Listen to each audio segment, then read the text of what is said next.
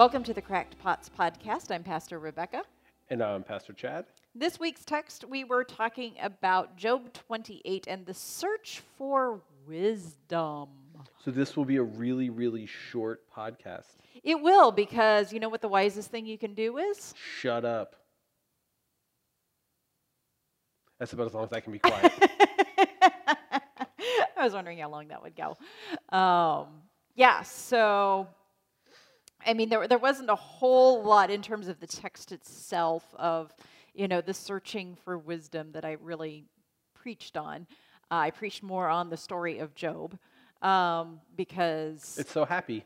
Oh, it is a very happy story, but uh, you know what was kind of going on in, in in this particular text was, of course, Job was trying to figure out um, the the you know, where do you find wisdom? Where do you get it? Where where where does does the um, you can't buy it. You can't just you, you can't go searching for it and find it and, and acquire it. It's it's something that just kind of is. And uh, the the wisdom of God, of course, being a far superior form of wisdom, because we can only our, our, our, God's wisdom tends, to, as Paul says, God's wisdom is foolishness to us um, many, many times because it does not seem like a really wise thing to do to um, become incarnate in, in your Son of, of Jesus and then and then kill him off. well, I, and I mean, I think I think there's there's a selfish nature to humanity. No matter how unselfish we are, there's a selfish nature to humanity. We have self preservation. That I mean. limits our wisdom in a sense of we can be as wise as we can be as long as it we can see some benefit for us in, in a lot of aspects.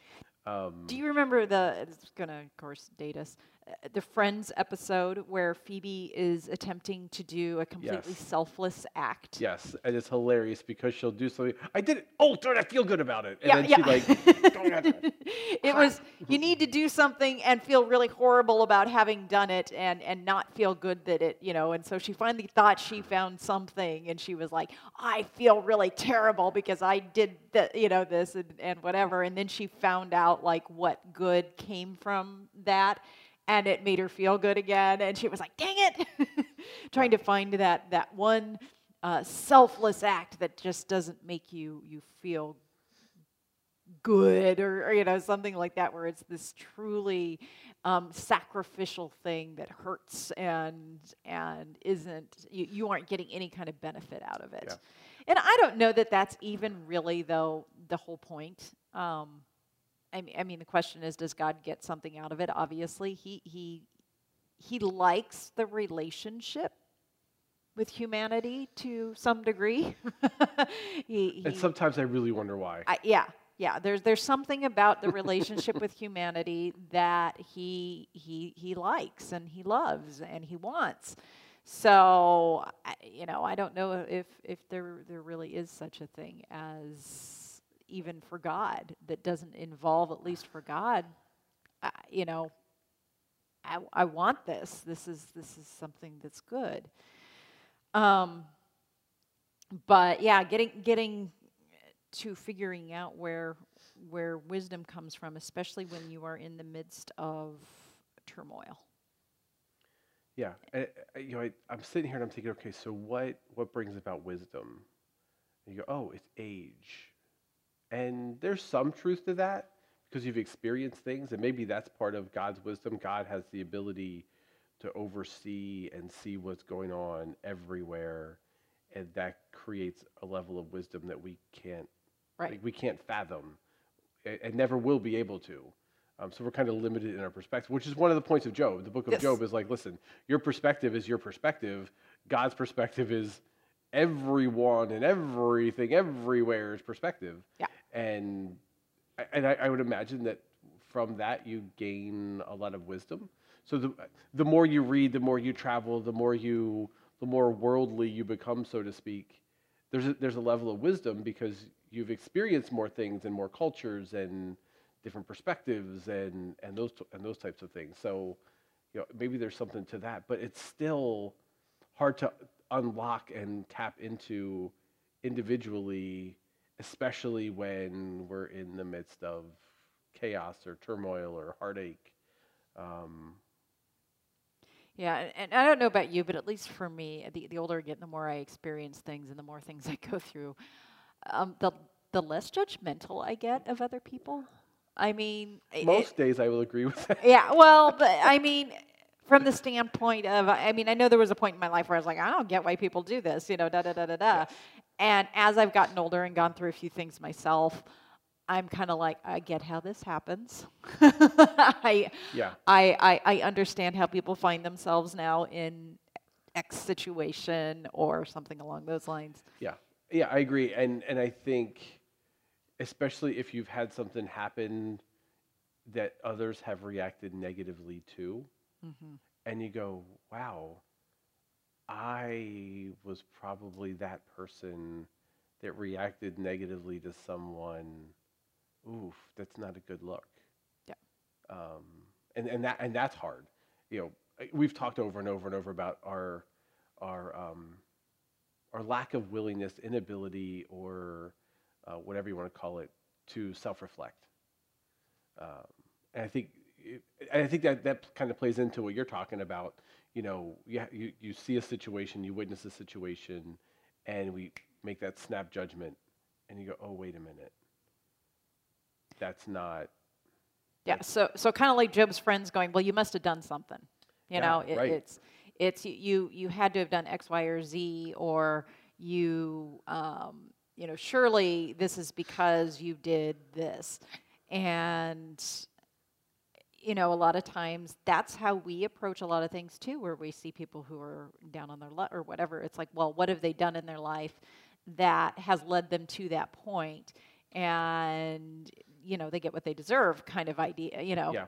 thing and recognizing how much more complicated those kinds of situations are So for me, um, Family Promise was one of those areas that really helped helped expand my my thought and my perspective, because you have families coming into a program, and what's our stigma of homeless? Oh, they're lazy. Oh, they're deadbeats. They're drug addicts. They're they don't want to work they're they- mentally ill, whatever. And in fact, in a lot of cases, the issue is they had a medical bill. And because of the medical bill, they found themselves homeless.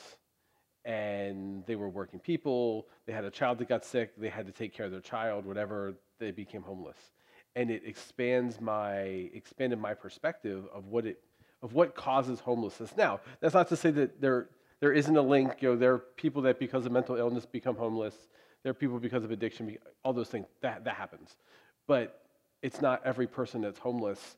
And having experienced and met some of the families from Family Promise, having the opportunity to get to know them and understand their situation, you go, oh wait a minute, the snap judgment isn't oh you're living in your car because you're deadbeat. You might be living in your car because you had a medical bill and you know, then you lost your job. Oh, and then you lost your medical insurance, and that whole Yeah, that yeah, whole everything's kind of, a cyclical sort of thing that plays into uh, the situation. I mean, you can, but even if they are quote a, a deadbeat or whatever, um, and are an addict or, or anything along those lines, you also have to to to look at um, what has played into that and, and what has what has you know perpetuated that and and recognizing there are just some personalities that are addictive personalities. Hold hold that thought for one second, because I, I want I want to go down that road again, but I also want to pause for a second and say, no matter what your situation is, you deserve a level of dignity. absolutely. And, yes. and and we and we and that's not always a given and it should be. Um, if you're if, if someone is addicted they still deserve dignity. If someone had you know whatever, whatever their situation mental illness um, w- they still deserve dignity but yeah let's, let's go back down that trade that down that road that you were going because you're absolutely right. There's systems in place that often lead to these things that are completely beyond their control. Yeah, and um, I, I- guess I've I've been around and dealt with enough um, people with addictions to know that it is it, it's not as easy as just saying i'm just going to control it. Right. I, I mean that's I, I do not happen to have an addictive personality so it's harder for me to understand how you get addicted to stuff because i have not ever experienced it. Um, i find myself thankful for that. I, ha- I have my other issues. Addiction is not one of them. Right. but that doesn't mean that that makes me somehow better or worse that my other things that i d- deal and cope with aren't somehow just can be just as destructive in other ways We all cetera, have our own crap. yeah we all have our own things that are really really hard to to deal with and overcome um, that are somehow ingrained in our personality um, that that always somehow manages to manifest itself in some form of dysfunction in one one realm or another and um, there just always seems to be something in your life that's always a little whacked, something a little out of balance. Now, for some people, when that gets out of balance, it really screws up everything else. Yep. And it, it affects work and it affects those things. And um, we can sit there and say, okay, you're to blame for blah, blah, blah. I just don't know how helpful that winds up being ultimately. So I go back to the Job's friends where before we decide that we're going to pass a judgment on why someone's where they're at, maybe we just sit with them. So let's, let- let- oh, so Job overall is the book fact or fiction? Is Job an is this is this a is this a real life account? I'm going to get in trouble with my answer. There's a guy named Job. I'm leading.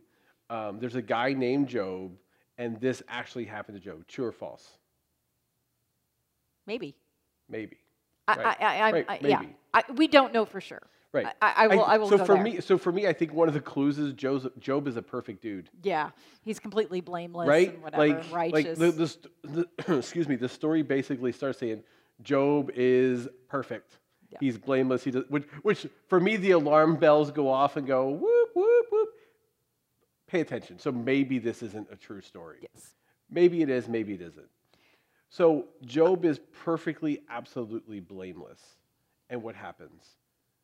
Beyond him losing everything, his friends, air quote, friends, assume that he ain't perfect.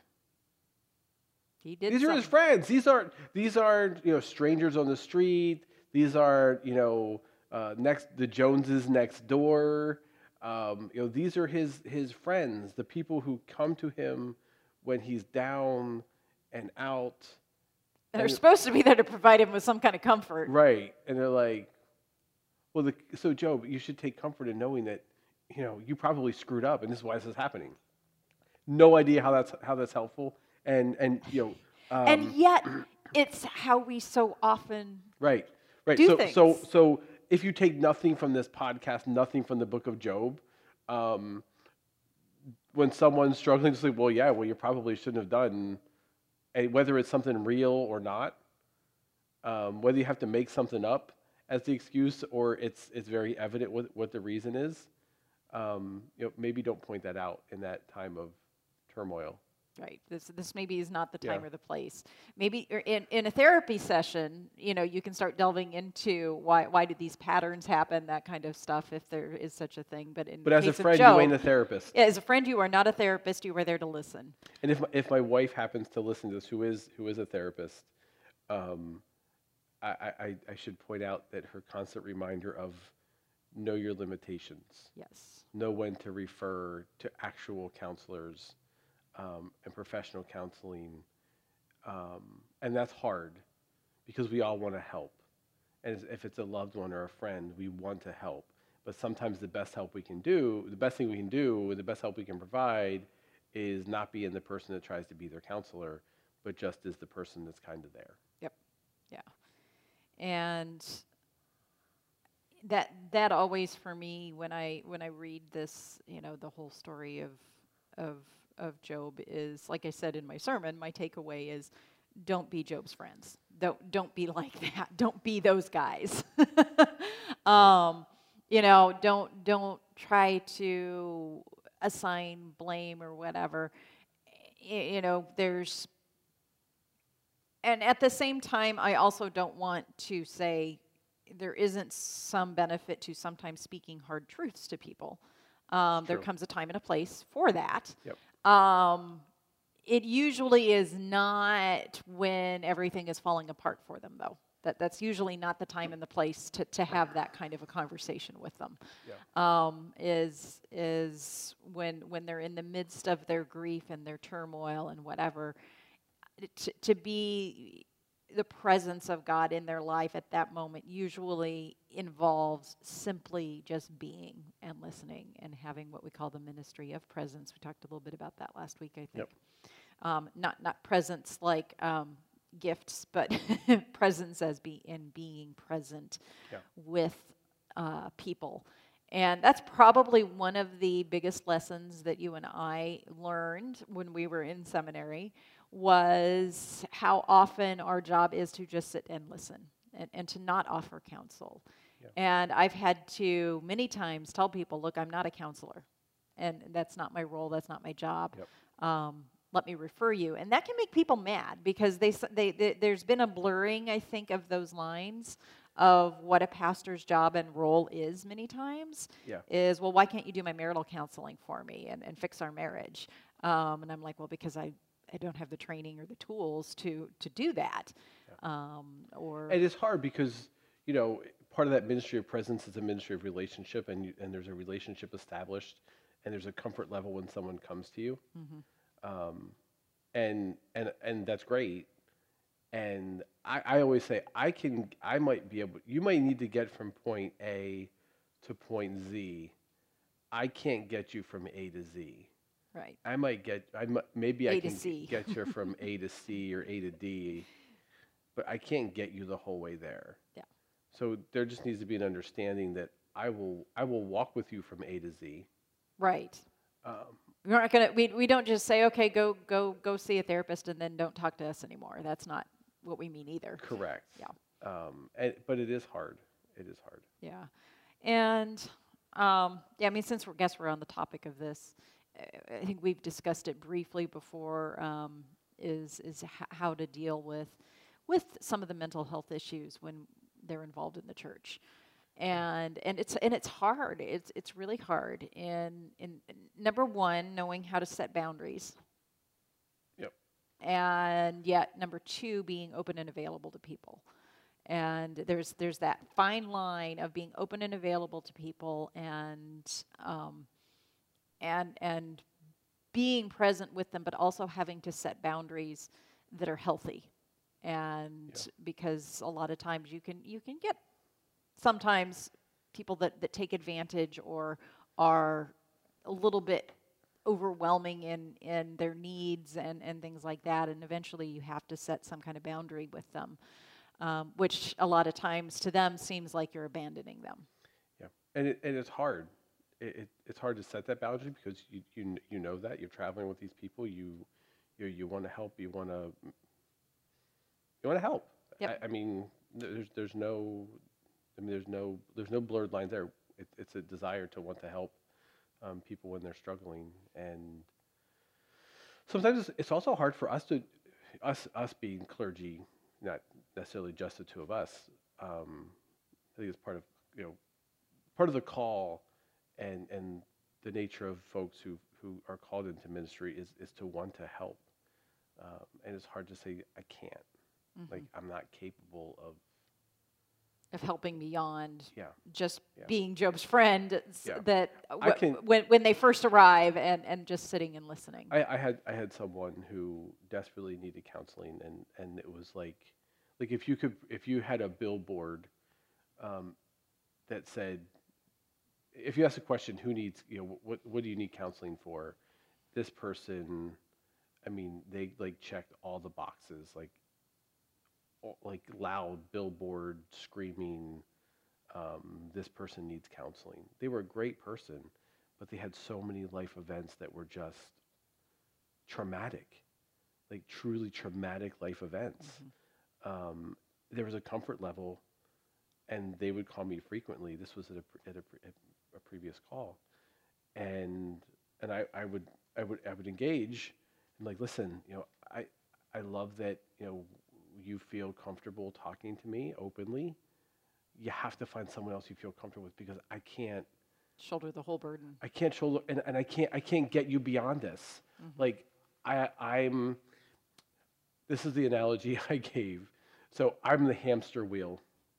Like you can get in and you can run and burn off some steam, but I don't want you to have to keep getting on that hamster wheel because it's not healthy to keep being on that hamster. I need you need to get into, you know, get somewhere where you can get help that you don't have to keep going to the hamster wheel to burn off that steam. Well, it, stop going in circles. Yeah. You know, it's it's do something that actually takes you somewhere as opposed to just continuing. Yeah, you need the hamster ball thing. place. Yeah, the ball you put the hamster in and they run around and then it's a really good analogy because like they poop in that thing and then the poop falls out the, the cracks and you know maybe there's some maybe there's some wisdom in that. You've, you've really studied hamster balls. I'm impressed. I, I had some hamsters um, as a kid, um, I did not. and they weren't sprinkles. Um, and so, I mean, maybe there's some wisdom in that. You, you know, when you get in the hamster ball, you can leave some of your poop behind. Um, yeah, sorry, it's it's uh, it's Tuesday, but it's my Monday morning because Monday is my day off. So um, so so that's Yeah, that's my get- excuse. You get Ch- you get Chad uh, Monday brain on Tuesday Yeah. uh, when we record, which which apparently involves poop falling through cracks. this episode is brought to you by PetSmart. Please stop by today and pick up a hamster. Go to PetSmart. Call 1 800 Hamster Balls. Sorry. Next, moving right along. Let's move along.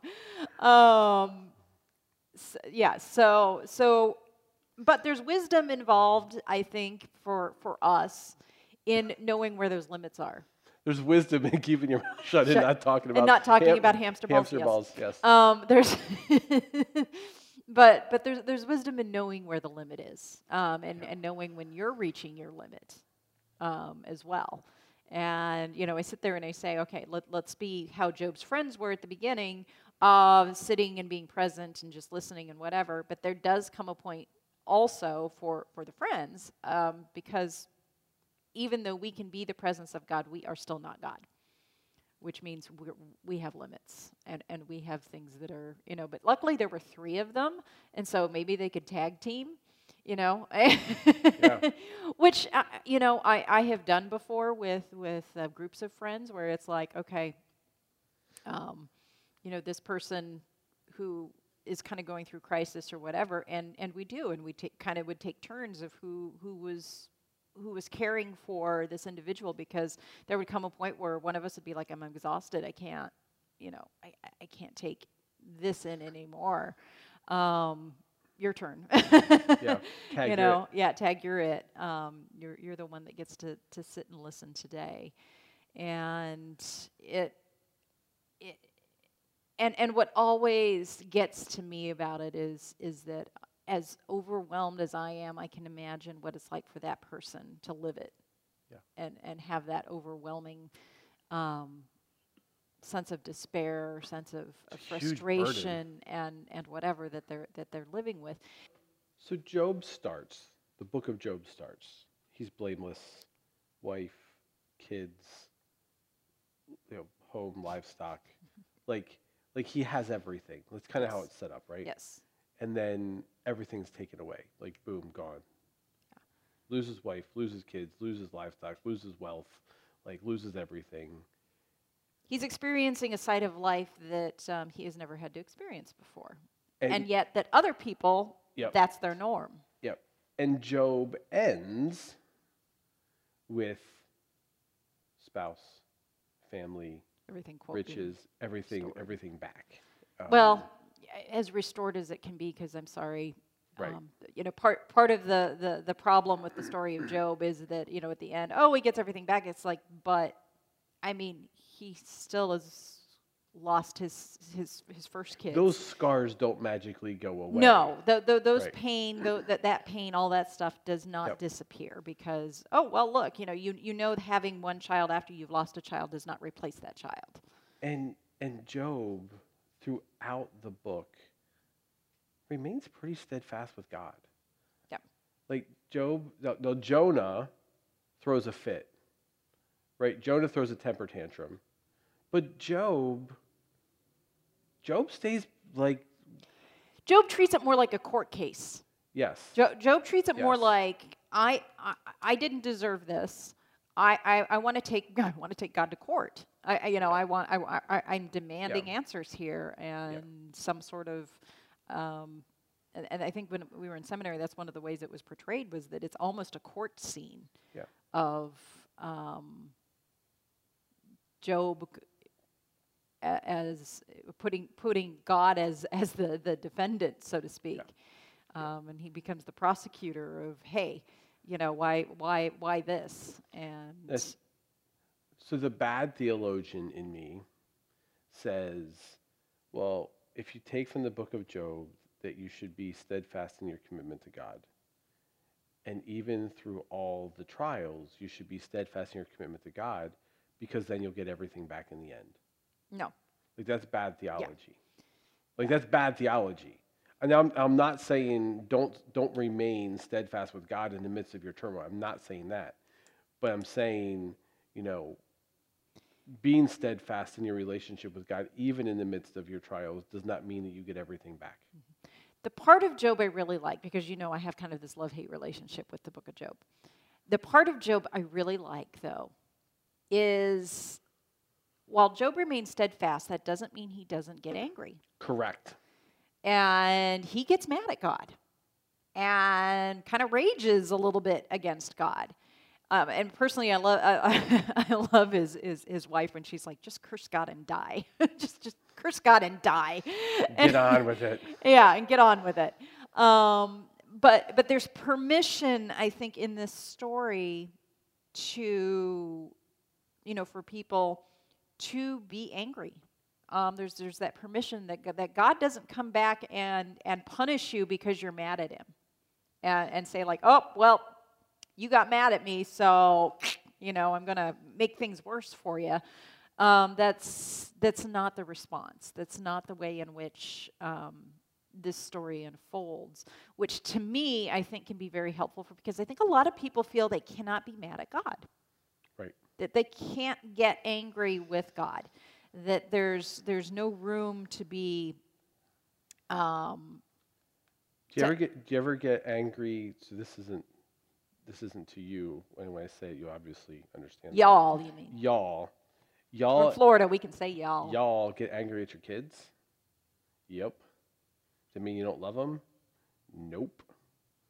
Well, I, I mean, as a kid, do you get mad at your parents? right? As I was gonna I say, and vice versa. As although as a kid, sometimes they make you, you do hear that I hate you because you're mean, blah blah blah. blah," As a parent, sometimes you know, kids go off that rabbit trail. Not often. And do they do they mean it? No. But I mean, like, so as an adult, because I'm assuming we don't have a whole lot of kids listening. Maybe we do. That'd be awesome. Hey, kids, um, stay in school. Um, don't be listening during school. Um, but you know, so as a parent, you know, do you ever get mad at your kids? You ever get frustrated with your kids? Yep. Does it mean you don't love them? No, of course not. Same thing. You can get you can get frustrated with God. You can get angry with God. Do you still love God? I, I mean, for, so for me, there's that parallel. Mhm. You know, do you get do you get mad at your spouse? Yep. So uh, my uh, my ex brother-in-law, uh, one time we were, we were having a discussion about God, and he had gone through, you know, childhood cancer and some other things and whatever. One time he he said to me, he goes, "Well, because I, I'm sorry, I'm mad at God. Like I can't, I, I, I can't." get into this whole faith thing because I'm mad at God. And I just looked at him and I said, Well, I said, if you're mad at God, you still have a relationship with God. Yep. And, and, and that means you, you're still, it, it may not be a great relationship, but it still means that you are in some kind of relationship with God because you still feel anger towards them. You, you still have some sort of emotional connection to to God as opposed to just going full blown atheist and saying I don't think you exist and bye I'm done Right. and and um, you know you're dead to me kind of thing Yep. is is to me I'm like as long as you're angry you're still in relationship may not be great but there's relationship that's there Yeah. and I, I have always said I don't think so. The book of Job again reminds me because we don't see the whole thing, and God knows we don't see the whole picture. God gets that about us. He understands we don't see everything that's going on. We don't understand everything that's going on. And therefore, in the midst of our inability to understand, He gets why we get angry. Right. And I think that's why He doesn't get mad at Job. He's like, yeah, well, all these things that have happened to you are really, really bad things. And I get why you're upset about them. I get why you're upset with me. You just have to understand you don't see everything.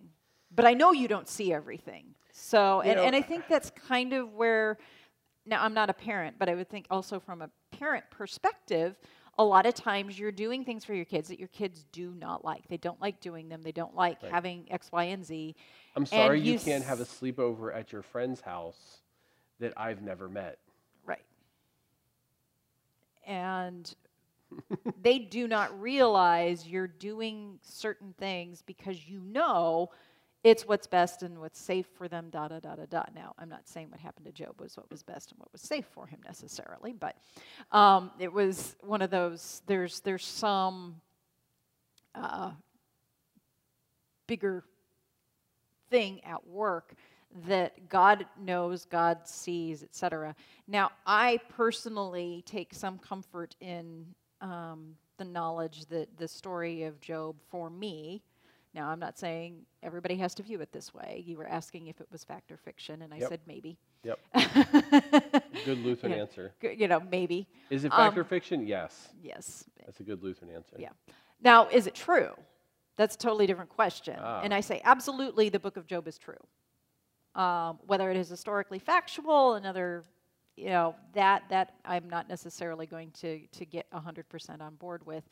I view it more kind of like the story of Jonah as as being much more of a sort of parabolic type of story, where it's it's there to teach us something. It's there for a lesson. It's not necessarily that this really happened. Right. Um, and again, like you said, there's some clues regarding that in terms of him being completely blameless and and and whatever. I also think that the setup in the prologue tells us this is not necessarily you know, it, it to me to me it's an author looking for a way how do I set this up in a in such a way that shows us Job did not do anything. So why would all of this stuff happen to Right. Job if he had not done anything? And they're trying to make sense of it. Yep. What's a way to make sense of it? Well, God makes a bet with Satan.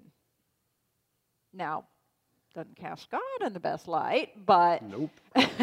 but it certainly it casts Job in the role of a very blameless individual who gets caught in the midst of some bigger cosmic battle, so to And speak. and and you know, back to you know, not knowing people's circumstances.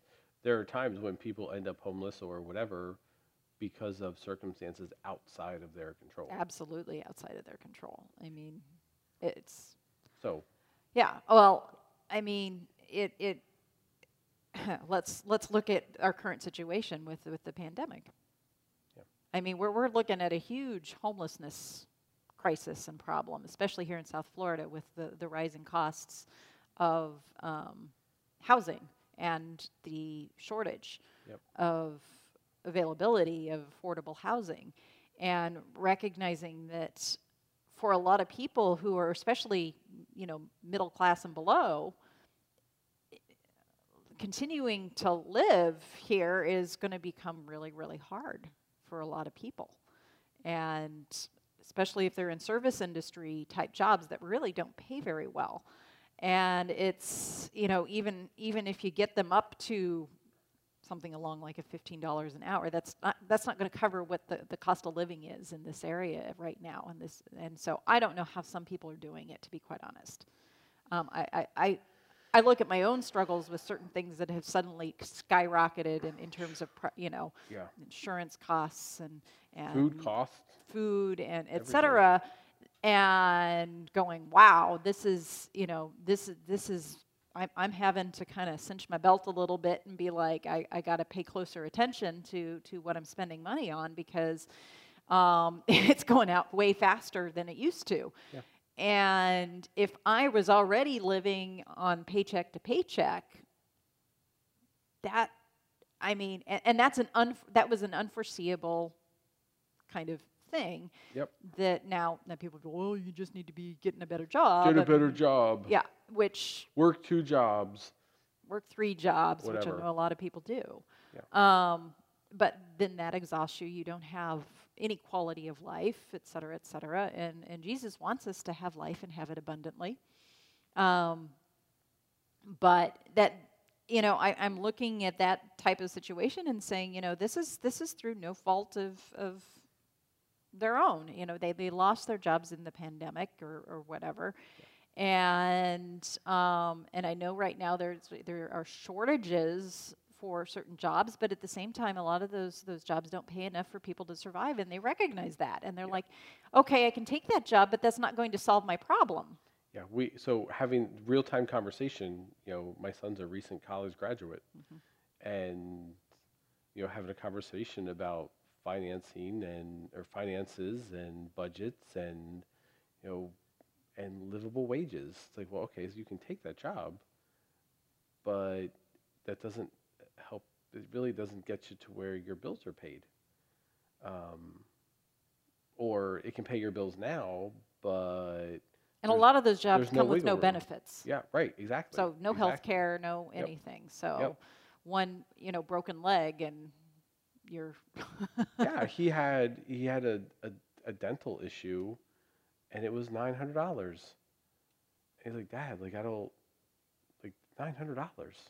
Now, luckily, we have dental insurance, so he had to he had to lay it out and then got it back. But like without insurance, you're you're out that thousand bucks, and if you're paycheck to paycheck, and your thousand and that thousand dollar dental bill is um, a month or two weeks worth of work, you're done. Yep. You're done. I mean, I mean, now, of course, you know, we're we're not leaving them hang high and dry, but not everybody has that ability. no, no, not everybody Um, has a, a fallback um, right. in terms of somebody who is able, Parent, parents, able grandparents, yeah, whatever. that somebody that's willing and able to to help you able out. to help.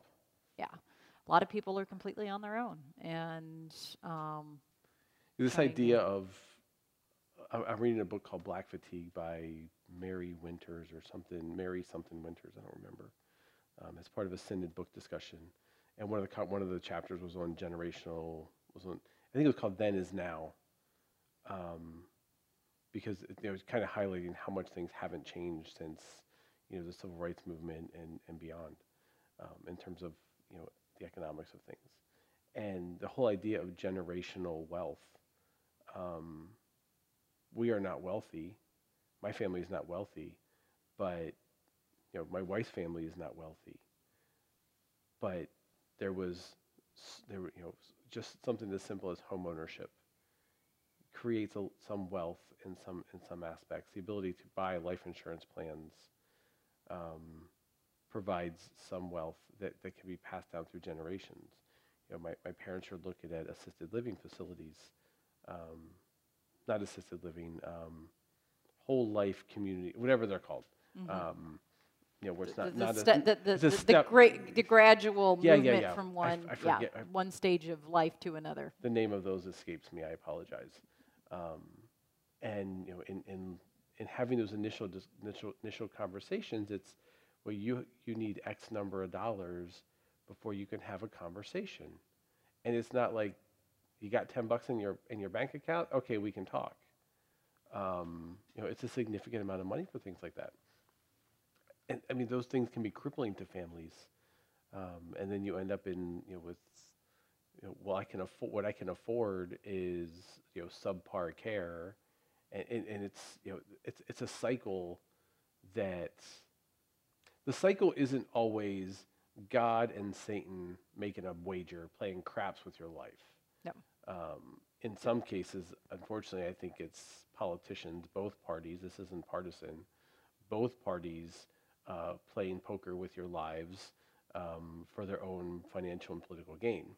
Um, let's just be honest, because if we can, if we can keep that situation, the, the system, you know, rolling the way it is, it's good for them because they're there Mm-hmm. and they can continue. And you know what? Doesn't really matter if we are helping those um, those below get out of poverty or having the ability to have life abundantly.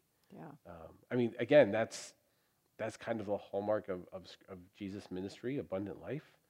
Um, you know, we've talked about, you know, just it, just in this Unraveled series, so many different aspects of this series have been um, directly or indirectly. How do we have abundant life? Uh, ne- next week's text is is the uh, is the demonic pigs. Um, so you know, it's a mental health focus. You know, abundant life. You know, Job, abundant life.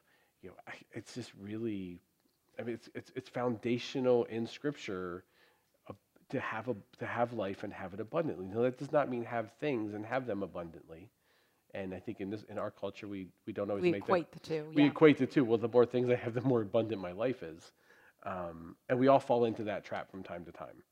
You know, we all we all fall into that trap of well, I just need more stuff, and the more stuff I have, the more abundant my life is. Right. Um, I- I, I mean, to me, abundant life is just having the basic necessities of life and not just being completely and utterly exhausted um, to enjoy the, the the basics of life. Yeah. And I, I, you know, and I also, you know, we talk about well, just get a better job or whatever, and so we say, okay, well, how do you do that? Well, you go and you get a college education. So we had a whole generation that we said, go get a college education, and so they spent tens of thousands of dollars in student loans um, because most of them were not coming from generational wealth of some sort. Um, you know, it was I, I'm doing this on my own, so they took out these loans. They usually worked um, while they were doing that, got out, and I, I think it was something like less than 50% of college graduates were actually able to get jobs in the field that they had gone into. Yeah. And then they have these these crippling student debts that they then have to somehow pay off. And people are like, oh, well, I did it, you know, blah, blah, blah. And I, I don't think we are recognizing. Um, so, a friend of mine from seminary was pointing out the other day, she said, you know, I, I've been paying off my, my student loan debt for, for 12 years. She goes, I have already paid off what I borrowed. She goes, but I still owe $70,000 because of the interest. Yeah. She's like, all I've been paying toward is that interest. Yeah. And I find it very interesting that the the biblical notion of loaning and debts and things like that is that, that you're not supposed to do that. and yet that's the system we're caught in. Jubilee. Yep. And and I mean, it's a whole concept in Scripture. Jubilee. We talked about it beginning of the summer. This concept of Jubilee. Right. What's the concept of Jubilee? the concept of jubilee is forgiveness of debts. Yep. Yep. Is is getting people back on their feet, so to speak, of of wiping it away and saying, here's here's your, you know, we don't uh, what what the Bible, what Scripture never wanted to happen for people, especially in in you know in Israel when they were setting up this this when God was helping them set up the society, some of the rules and things that were in place was to make sure generational poverty did not happen. That's that that was the the big thing was you did not want people so in debt that they could never get out of it. And so there had to be a way in which that got forgiven and that was you know taken care of. So there were time limits and there were you know after 50 years um, you know if you'd had to sell your land and sell everything you own and whatever and you had nothing left to leave your kids which meant they were going to be in poverty and destitution et cetera et cetera it was after 50 years whatever you had had to get rid of came back to your family.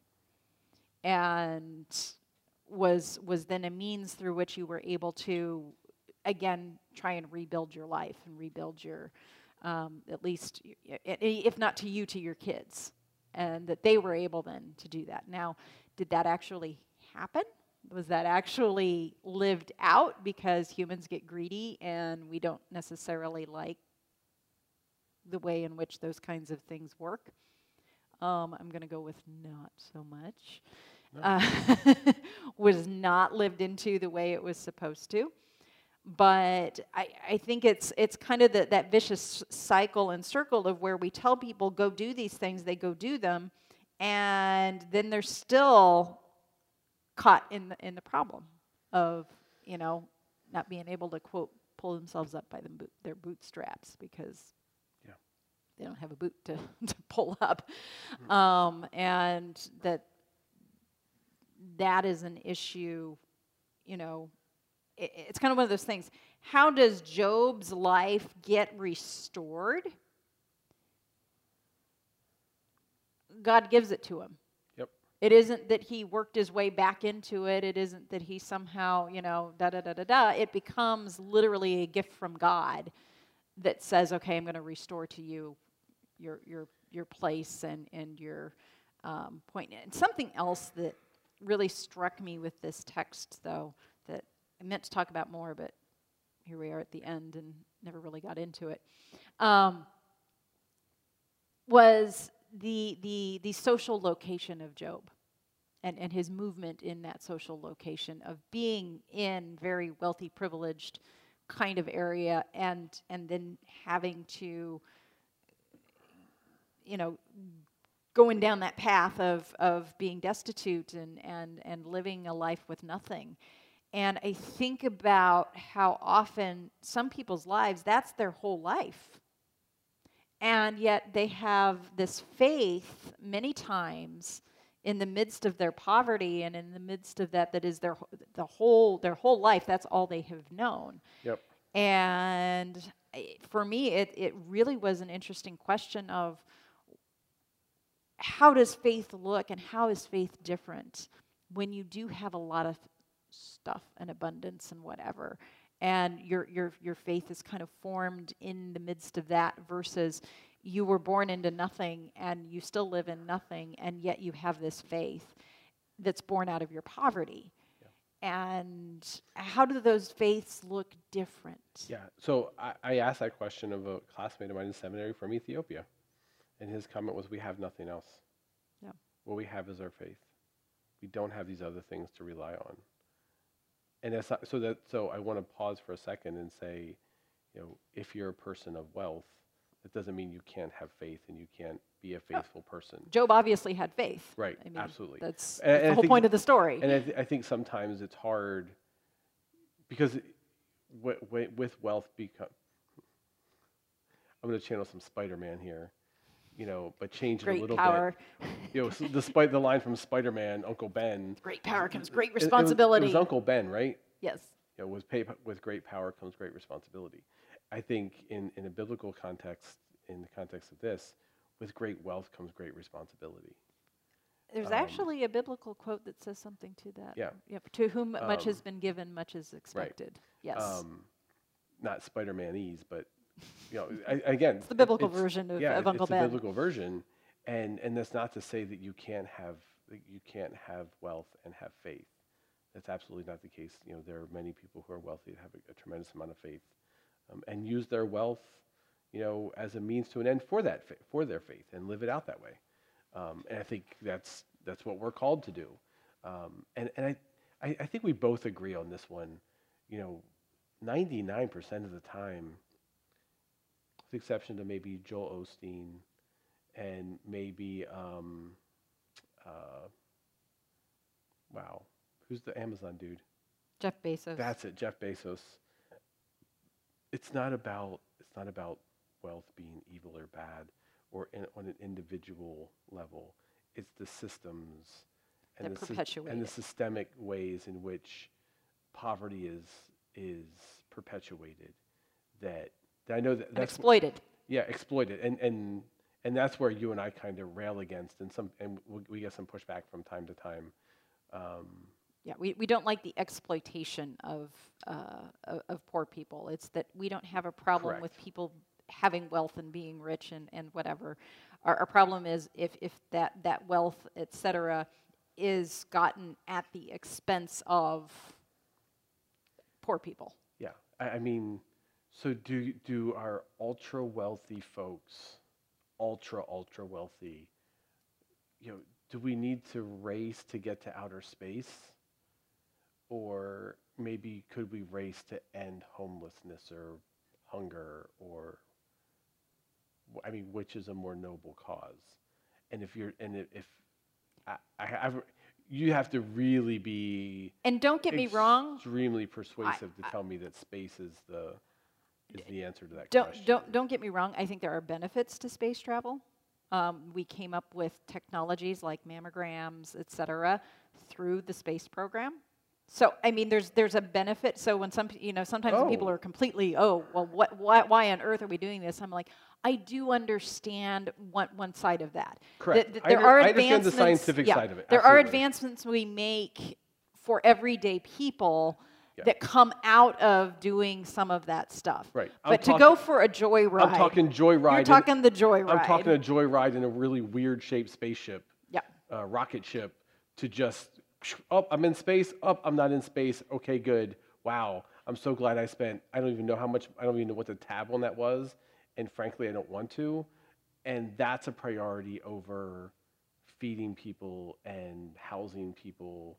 You know, we have the ability to end all of these issues: hunger, homelessness. Yes. We can eradicate those if we choose to. we just don't choose to. We choose not to. We Yep. choose to, you know, take a John into space um, for a joyride and, yeah, and and things like that that yeah.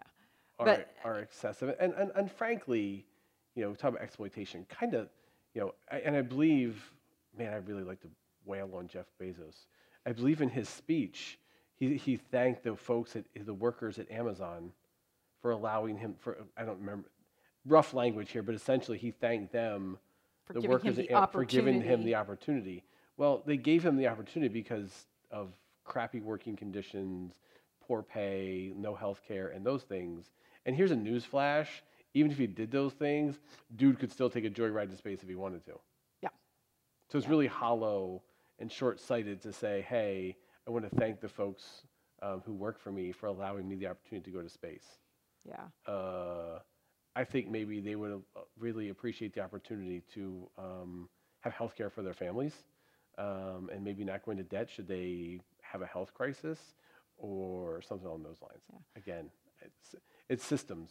It's systems. yeah. And and like I said, and there's also uh, uh, for me with the story of Job again is is the issue is not that just because you you you you're wealthy and have means or whatever because part of Job you know was that he helped people that was kind of what made him so righteous was that Yep. he he was out there helping people and whatever so why on earth did this happen to him because he was doing all the good things um, so he was not a Jeff Bezos know, Correct. that that was the th- the Yep. point is is Job was was wealthy but he was he was um, altruistic and and generous and all those other kinds of things and yet this still befell him. And um, I, I, like I said, for me, the big, the, the interesting kind of huh moment is that that recognition of of how faith. Um, so you know, I, I- guess I, I see it so often as when when we are in a place of privilege and wealth and bad things happen, it is harder for us to cling to our faith. I think sometimes because we, we are like, why on earth did this happen to me? Why am I, you know, why why, why now am I, I destitute and whatever? Yep. And yet I again, you know, you talk about the the guy was it Ethiopia? Yep. yeah, who it's like, well, but that's my daily life. That's you know, that's that's all I've ever known. Yep. That's what I got. So it, it it it kind of for me is sort of one of those. Um, if you have been in that sort of upper echelon sort of place in society where, where things have been comfortable, which I have been my whole life. I've always been in a, you know, where there are times right after college where I struggled a little bit, of course, but was I ever, you know, destitute? No, I was never. And, and I always had a cushion. I always had the parents that always said they would come get me, you know, kind of thing. So there was always that that safety net that not everybody has. Yep. Um, so I've always had that my entire life, and um, to recognize for some people that just isn't there.